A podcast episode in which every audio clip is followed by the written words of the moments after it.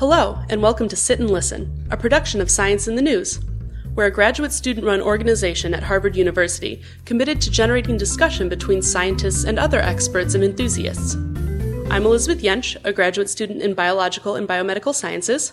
I'm Fernanda Vejeda, a graduate student in the virology program. And my name is Tianli Xiao. I'm a graduate student in the immunology program. And today,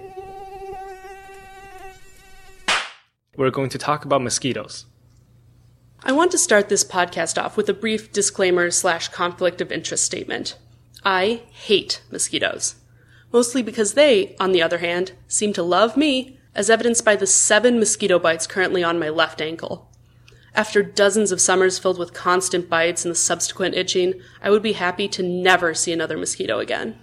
And though it is annoying enough to have pleasant summer evenings marred by the stink of bug repellent and high pitched buzzing, mosquitoes become even worse when you consider that they are the world's most deadly animal, killing more than a million people every year by spreading diseases like malaria and yellow fever.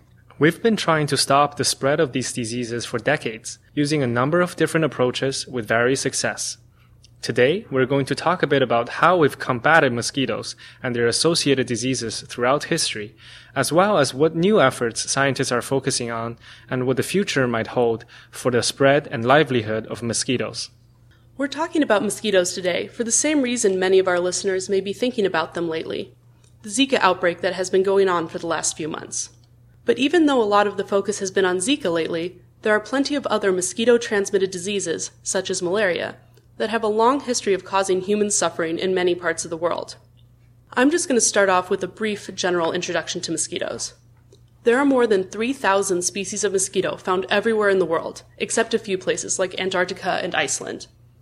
They can be found year round in warm, humid, tropical regions, whereas in more temperate and cold areas, they are dormant outside the warm periods. The life cycle of mosquitoes can be categorized into three general stages the larval stage, the pupal stage, and the mature stage. Both the larval and pupal stage occur entirely in water, which is why the most common suggestion for getting rid of mosquitoes is to not allow standing water to accumulate. As adults, mosquitoes actually feed on nectar and other sources of sugar, not blood. Only female mosquitoes bite, and they do so to get enough nutrients for egg development. Which sounds really sweet and maternal until you remember that it is during this biting process that diseases like malaria and Zika are transmitted. Definitely not sweet. Yeah, especially considering that in 2015 there were 214 million cases of malaria worldwide, with an estimated 438,000 deaths, 90% of which were in Africa. This seems like a good opportunity to give a little more background on the diseases we're focusing on malaria and Zika. Malaria is caused by single celled parasites in a genus or biological group called Plasmodium. Female mosquitoes in the Anopheles genus can carry these parasites. When an infected mosquito bites a person for a blood meal, they transmit the parasite to the new human host. Symptoms of malaria can linger for many months when not properly treated and can include fever, fatigue, and vomiting, while the most severe cases can lead to seizures, coma, and death. People who are regularly exposed to malaria can develop a partial resistance, which keeps symptoms mild on reinfection, but this can disappear within months of removal from a malarial environment. There are currently some good anti-malarial medications, the resistance to antimalarial drugs is developing among some of the Plasmodium parasite species. For example, scientists have found resistance to the drug chloroquine in Plasmodium falciparum, which is the most deadly version of the malaria parasite. Unfortunately, there is currently no effective vaccine for malaria. Another disease that has really captured the world's attention in recent months is Zika, which is also spread by mosquitoes. The Zika virus, as its name implies, is a virus, not a parasitic microorganism like malaria, and it's actually carried by a different group of mosquitoes than malaria. It is spread by specific species within a genus of mosquitoes called Aedes, such as Aedes aegypti, which you may have heard of on the news. The Zika virus is a flavivirus, a genus which includes the dengue, yellow fever, Japanese encephalitis, and West Nile viruses, which are also carried by mosquitoes. We have known of the existence of Zika in a narrow region along the equator from Africa to Asia since the 1950s, but it was mostly contained between monkeys and mosquitoes. Now, there are pandemic levels of the virus in humans in Central and South America and the Caribbean. Zika infections may result in no symptoms or mild symptoms, including headaches, rash, fever, and joint pains. But what the Zika virus is most known for is causing microcephaly, a developmental disorder in the brain that can lead to intellectual disability and a smaller head, as well as other brain development problems in the babies of mothers who are infected during pregnancy. There are no existing medications or vaccines for Zika, though there are vaccines currently available for its relatives yellow fever and Japanese encephalitis, and many efforts are currently underway to produce a vaccine for Zika. Given Aedes' ability to cause so much heartbreak, it's not surprising that Marcelo Castro, the Brazilian health minister, called this mosquito Brazil's public enemy number one. Nor is it surprising that when Brazil was in the early days of the Zika virus outbreak, it deployed 220,000 soldiers to educate the general population on how to fight the Aedes mosquito. For many people, the idea that 60% of a country's armed forces took arms against a mosquito is a little shocking. But it turns out that a lot of mosquito elimination programs, especially the first ones to happen, are intimately tied to the military. In Brazil, the military was seen as a great resource of people who were needed to run around educating the general populace on how to control mosquito populations. But in the past, mosquito or disease control was seen as necessary to win a war, and no mosquito borne disease exemplifies this better than malaria. There are countless examples of armies both thwarted and helped by malaria. For instance, in the Italian peninsula, malaria protected the Romans from foreign invaders such as the Goths and Attila the Hun. And if we fast forward several hundred years, the fight for Haiti's independence may have been a lot different if the French soldiers sent to squash it hadn't succumbed to malaria, to which they had no immunity. Given all these examples, it's not surprising that by the time World War II rolled around, a lot of nations understood that an important part of winning the war was making sure their soldiers were safe from malaria. Exactly, and the U.S. Army is a perfect example of this. The Office of Malarial Control in War Areas was established in Atlanta in 1942 with the purpose of limiting the number of soldiers affected by malaria and other diseases in southwestern USA, where the majority of military training bases were located. When the war ended, anti malaria efforts were continued with the renaming of the office into the Centers for Disease Control and Prevention, or CDC, in 1946.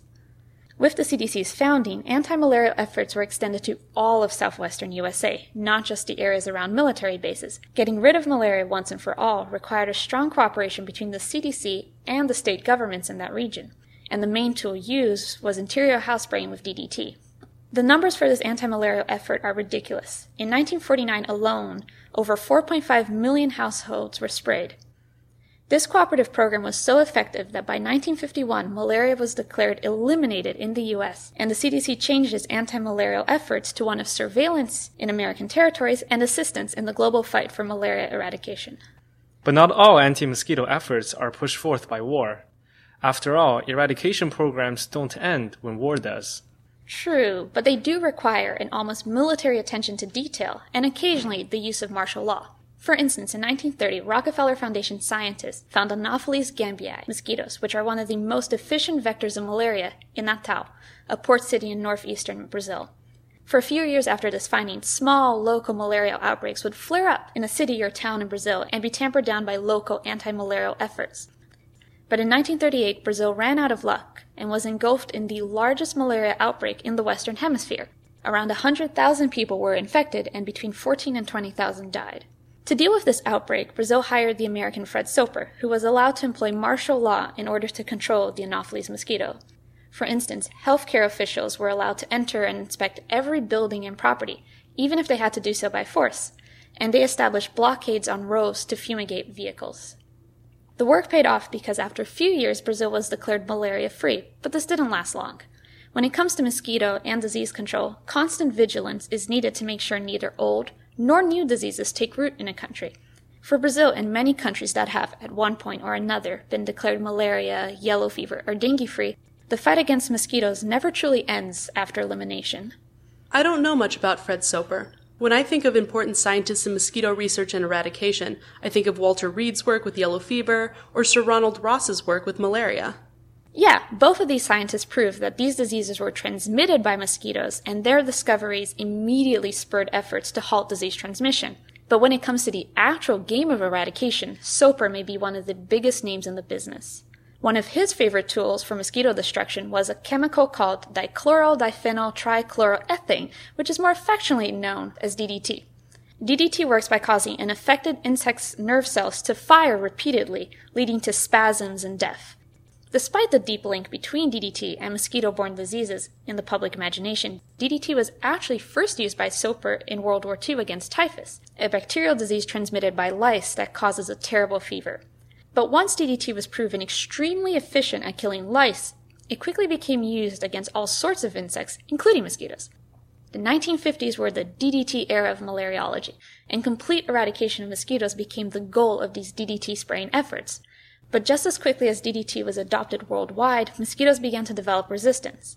However, because the US government saw the fight against malaria as a great form of Cold War propaganda, DDT was used despite growing examples of mosquito resistance to it. And given that we're still dealing with malaria today, it's clear that the DDT era of malariology never led to the global eradication that was expected. DDT failed for two main reasons. One, mosquitoes quickly became resistant to it, and two, the way DDT was applied in household interiors affected only mosquitoes with similar domestic lifestyles. That is, any mosquito that lived outside human dwellings, such as in a nearby forest, and only ventured into houses or near humans for a blood meal would be less affected by DDT than ones spending time inside. Furthermore, not only did DDT fail to eliminate malaria, but it also caused a series of environmental problems, such as the thinning of birds' eggshells, which were first presented to the world in Rachel Carson's Silent Spring. When everyone was talking about Zika and running around trying to find other tools for fighting Aedes, DDT's name came up. This is a highly controversial idea, and most articles framed the decision to bring back DDT as a sort of moral, lesser of two evils question. Are the dangers of using DDT worth it to get rid of Zika? But why do people keep obsessing over DDT? Aren't there other ways of getting rid of mosquitoes? There are a number of other tools. Mosquito control methods can attack every stage of the mosquito's life by not allowing mosquitoes to reproduce, not allowing eggs and larvae to mature, killing adult mosquitoes, and preventing mosquitoes from actually biting humans. As I mentioned before, mosquitoes need water to be present and still from when eggs are laid until the young mosquitoes are grown. So one of the most obvious options is to drain standing water, thus disrupting two important steps in a mosquito's life cycle, egg development and egg laying. Beyond that, adult mosquitoes can be killed using insecticides, like DDT. Mosquito nets and repellents, used individually or in combination, can keep mosquitoes away from human hosts. When mosquito nets are coated in a repellent, they are the most cost effective prevention method, costing only around $3 a piece and providing 70% greater protection over no net. They do, however, need to be recoded every few months, which can be challenging in remote regions. A method that has previously had some success in insect population control is releasing males that have been sterilized, often using radiation, into the wild. This is called the sterile insect technique. Because female mosquitoes only mate once, if they mate with a sterile male, they will produce no offspring. Although this method has proved successful in eliminating screwworms in Mexico and Belize and tsetse flies, which carry sleeping sickness, in Zanzibar, it can be a little tricky. There are plenty of other non-sterile mosquitoes in the wild that females can still mate with, and it's possible that the sterilization method makes males less fit to survive long enough to mate in the wild. Lastly, multiple releases of large numbers of males are necessary to see a decrease in the mosquito population, which would require a sort of mosquito factory to keep churning out large numbers of sterile males, which could be both difficult to implement and very gross to think about. Oxitec, a British biotechnology company, is actually currently working on a method to control Aedes aegypti mosquito populations using the sterile insect technique. But instead of irradiating the mosquitoes, they are using more specific genetic modifications. They are inserting a gene into male mosquito genomes that causes all their offspring to die. This method should avoid some of the general survival problems that can accompany radiation, though the problems of needed repeated releases and generating large numbers of mosquitoes still remain. Okay, so the sterile insect technique clearly has its issues. But the idea of releasing genetically modified mosquitoes into the wild to do our work for us is interesting, especially considering recent advances in genome editing technology. Are there any other ways we can modify mosquitoes to reduce the threat they pose to us? Absolutely. Scientists have long hoped for more creative ways to prevent mosquitoes from spreading disease. One of the ideas is to make mosquitoes unable to carry malaria by giving them a malaria resistance gene. As a matter of fact, scientists are currently designing mosquitoes that carry an antibody gene against malaria, which would make them poor hosts for the Plasmodium parasite. If mosquitoes cannot carry this parasite, they cannot infect us with malaria when they bite. But to make these strategies viable, scientists would need to find a way to change the genome of an entire mosquito population, which is a quite daunting task. It would be impossible to capture every single mosquito and change their genome one by one. But what if we make the mosquitoes do the work for us to spread the gene to the entire population themselves? Imagine if we genetically modify a mosquito in the lab and give it resistance to malaria, and we release it to mate with wild mosquitoes. The lab mosquito will pass the malaria resistance gene to its descendants, making all the newborn mosquitoes immune to the malaria parasite. These offsprings will grow up to mate with other wild mosquitoes, and the cycle repeats.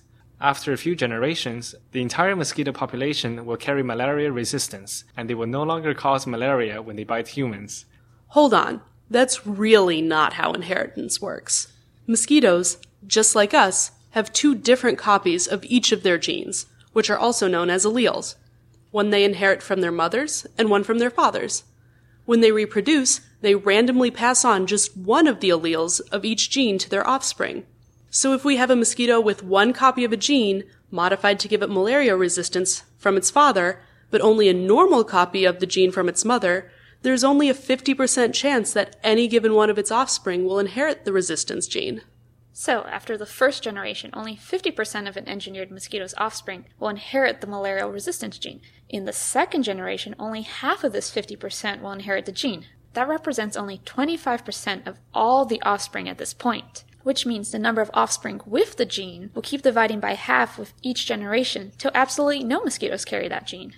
You're both right. To change the genome of an entire mosquito population, we need this malaria resistance gene to be passed on to an offspring more than 50% of the time. This is where the idea of gene drive comes in. A gene drive system is a genetic system that increases the chance of a gene being passed on to the offspring.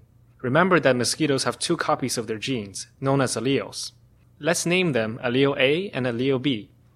If the malaria resistance gene is present only on one allele when the mosquito breeds, allele A will be passed on to its babies half of the time, and allele B will be passed on the other half of the time.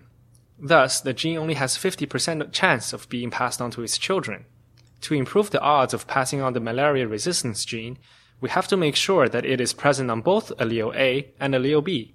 This way, regardless of whether allele A or B is passed on, the progeny will always receive malaria resistance. How can we make sure that the gene is found in both alleles? Assuming that we can get the resistance gene into one allele, for instance, allele A, how can we create a system where allele B will automatically get the resistance gene from allele A? Well, we can actually take advantage of the cell's natural repair mechanisms. When there's a break in the DNA, the cell will want to fix the break. Here's one way that works. Let's say that the allele B has a break in its DNA. Because the cell wants to make the right repairs, it will reference allele A as a correct copy of this DNA sequence. And as it makes the repairs, it will copy the information from allele A to allele B. So we can use this natural mechanism to engineer resistance in both alleles. If we insert a resistance gene in allele A, then cause a break in allele B, the cell will be fooled into copying the resistance gene into allele B as it fixes the break. Then all the alleles that are passed on to the offspring will have this resistance gene. But how do we make sure that the DNA is cut in the exact right place we need it to be for this to work? Sounds like a job for CRISPR. Yes, we can use CRISPR. CRISPR is a recently developed tool that allows scientists to edit the genome quickly and precisely. The CRISPR system includes a protein that cuts DNA called Cas9, and a special guide that tells Cas9 where to cut the DNA so it doesn't just cut in random places in the genome. If you're interested in learning more about CRISPR, you can check out our previous episode of Sit and Listen dedicated entirely to this new technology. Since CRISPR can make very specific cuts in the DNA, which is exactly what we need for our gene drive, we will insert the Cas9 and the guide along with the malaria resistance gene into allele A. The guide is designed to target allele B, which does not have any insertions. So Cas9 will cut allele B, and the cell will repair the DNA, like we said, using allele A as a reference. When allele B is fully repaired, it will contain not only the resistance gene, but also the CRISPR machinery. Which means not only will all of this mosquito's offspring be resistant to the malarial parasite, they will also have in their genomes the tools to make sure both their alleles have the resistance gene. So they can pass it on to all their progeny as well, and so on and so forth. Correct. And this isn't the only strategy using CRISPR as gene drive systems. For instance, some labs use a CRISPR gene drive to insert a gene that will specifically kill all the female mosquitoes. So when these modified mosquitoes mate with wild mosquitoes, only male offspring will survive. If there's no female offspring, eventually the mosquito population runs out of females to mate with, and the population number will drastically drop. Scientists are still coming with many other clever ways to either prevent mosquitoes from harboring disease or killing the entire population very quickly. So, is this gene drive system ready to use in the field? Well, there are several criteria we have to consider when we design a gene drive system. First, we want a gene drive that can quickly spread a gene to the entire population. For instance, if the gene drive system spreads the malaria resistance gene too slowly, only some mosquitoes become immune to malaria, and people are still going to get sick. Second, the gene drive system cannot dramatically decrease the mosquito's ability to survive. As we learn from the process of evolution, individuals that are not fit for survival are less likely to reproduce and pass on their traits. Since the whole point of a gene drive system is to pass on trait to as many offspring as possible, creating less fit specimens would kind of defeat the purpose. Furthermore, it would be ideal to create a gene drive system that can be modified afterwards, possibly by releasing mosquitoes with a reversal drive that can stop the existing one. If ever something goes wrong, having a stop button that either stops the gene drive from continuing to spread or further modify it would be very helpful. While the incorporation of CRISPR technology into gene drive system meets a lot of these criteria, many within and outside of the scientific community are still cautious when it comes to applying them in the field. Since the ability to change the genome of an entire species is so powerful, there are still significant hurdles to overcome before we can safely implement them. For instance, genome editing technology still needs to be more precise to avoid cutting genomes at undesired places, which could create undesired mutants in the wild. Furthermore, some closely related species may mate with each other, although the chances of this are pretty low. This could lead to undesired genome changes in a non-targeted species. Lastly, fail-safe mechanisms still have to be developed in case something goes wrong in the field to inactivate the gene drive system. All in all, the scientific community is taking the safety issue very seriously and are collaborating with many other scientists and politicians to come up with ways to safely use gene drives. So, you've been talking about different ways to use gene drives, including basically killing off entire populations. But what would even happen if we took this a step further and completely eliminated mosquitoes from the planet? I'm not even going to pretend I'm not pro this idea, since it seems like for humans, wiping out the mosquito population only brings positive effects no more itchy bites, no more buzzing in our ears, and, most importantly, no more mosquito borne diseases. But while some of us might rejoice in the disappearance of mosquitoes, are there any animals that might miss them? Do mosquitoes provide any benefits to our ecosystem that we're not considering? Back in 2010, the scientific journal Nature explored these issues in a news feature titled A World Without Mosquitoes. And I'm sorry to report, Elizabeth, but mosquitoes do provide benefits in many ecosystems. They can act as pollinators, they can process organic matter, and they can be food for birds, fish, and mammals. The tricky part comes in parsing out whether mosquitoes would actually be missed if they were eliminated. And here it becomes clear in the Nature News feature that there is some debate among scientists.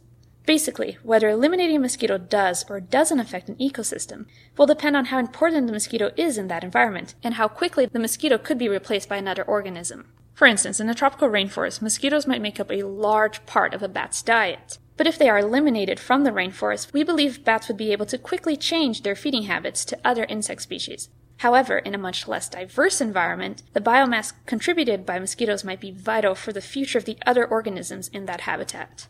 On the other hand, if we focus just on humans, will the health benefits of mosquito eradication make up for the potential environmental effects? The majority of scientists seem to believe that they would, Getting rid of malaria, dengue, and yellow fever, amongst others, would very quickly eliminate a lot of human suffering. Luckily for us, some of the new forms of mosquito control that Elizabeth and Tianli spoke of earlier allow for targeted elimination of only a few mosquito species. This way, we can eliminate only the Anopheles and the Aedes of the world that spread disease, without killing mosquitoes that are both harmless to humans and important members of their ecosystem. But that ecosystem is changing as we speak, as global warming is broadening the area in which some of these mosquitoes can live. That's a good point. The global distribution of many mosquito species is largely determined by local temperatures. Mosquitoes such as the Aedes aegypti like tropical temperatures, and they suffer a decrease in their mobility and in their ability to imbibe blood at lower temperatures. So while global trade and travel has always introduced mosquitoes to new areas, with global warming, these mosquitoes can actually survive and establish populations in these new areas. For example, Aedes aegypti mosquitoes, which carry Zika, were originally found in tropical and subtropical zones, but have now spread to every continent except Antarctica. They can even be found surviving winters in Washington, D.C. Temperature can affect mosquitoes in other ways as well. Maria Diuk-Wasser of Yale School of Public Health told Scientific American that the direct effects of temperature increase are an increase in immature mosquito development, virus development, and mosquito biting rates, which increase contact rates or biting with humans. It is, however, important to point out that climate change will affect each mosquito population differently. Modeling studies of global warming and mosquitoes of the Aedes genus, which carries the Zika virus amongst others, point to an increase in both geographic distribution and in dengue transmission. But when it comes to malaria, research suggests that global warming will not make the situation worse, simply change who is in danger of catching malaria. The Eltahir Research Group at MIT studies the effects of global warming and has a number of research projects looking at how climate change affects vector borne diseases. In a paper from 2013, they explored the potential consequence of temperature increases and changes in rainfall patterns on rates of malaria in West Africa. The research showed that while the areas with malaria transmission will be altered, the total number of cases will probably continue to be the same. Global warming will definitely have an effect on mosquito borne diseases, but predicting what this effect will be will require models that explore not only different mosquito species and diseases, but that also take into consideration the consequences of global warming on different geographic locations. Even without these potential changes, mosquitoes are already a huge threat to human health and controlling the diseases they spread can save hundreds of thousands of lives every year. But we still don't have vaccines for some of these diseases, and parasites are developing resistance to drugs as mosquitoes are developing resistance to insecticides. And even though scientists are working on new ways to control mosquito population and spread of disease using genetic modification, they, their regulating bodies, and the general public are understandably proceeding with caution before introducing these new mosquitoes into the wild. Earlier, I mentioned that the company Oxitec has created a genetically modified Aedes aegypti mosquito that cannot reproduce. They have already tested these mosquitoes in small areas of Brazil, Panama, and Grand Cayman, where they have reduced the populations of this species by 90%. Oxitec is now planning to test their version of the sterile insect technique on Aedes aegypti mosquitoes in Key Haven, which is near Key West in Florida. Since genetically modified animals are regulated in the US as animal drugs, the Food and Drug Administration, or FDA, is responsible for approving this trial. They released a preliminary report in March that agrees with Oxitec that releasing these mosquitoes will not have a significant impact on the environment in general. This may be partially due to the fact that these mosquitoes are designed to die with their engineered trait, so the engineered gene shouldn't run wild in the general population. However, many critics say that these mosquitoes shouldn't be regulated as drugs, and that the FDA isn't qualified to make such environmental assessments. The FDA says it did the work with the Environmental Protection Agency and the CDC on this project, but maybe with the rise in genome editing technologies, we will need to look at establishing some new regulatory systems in the future. But even with the agreement of the FDA on the environmental impacts, many people are still worried about this mosquito release. Some residents of Key Haven have even organized petitions to prevent the testing. The general worries about genetically modified organisms are carried over to the mosquitoes in this case and many citizens are worried about unintended consequences of their release. The FDA had a public comment period that closed May 13th, and Oxitec cannot proceed with the test until the FDA gives the go ahead, which they will not do until they have gone through all the public comments. But for now, we do have a lot of tools like nets and repellent to help prevent mosquito bites, and as Fernanda mentioned, diseases like malaria have been eliminated in some parts of the world. And as a biologist, though caution is needed, I'm really excited about the idea of genetic modifications and what they might be able to accomplish. In lab settings, gene drives have been effective in allowing new genes to be passed on to 99% of mosquito offspring. But as Tian Li and Fernanda mentioned, we have a long way to go, both in terms of technology and understanding the environmental consequences before we jump into anything. But we also have to decide when the opportunity to save over a million lives a year arises, what risks are we willing to take?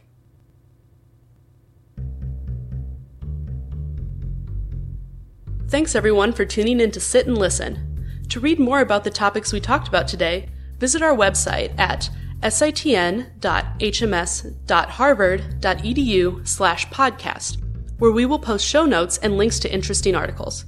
Look for us on iTunes to subscribe and leave us a rating. Next month, we'll be discussing science and gender, so subscribe now to make sure you see the next episode as soon as it's posted. Until next time,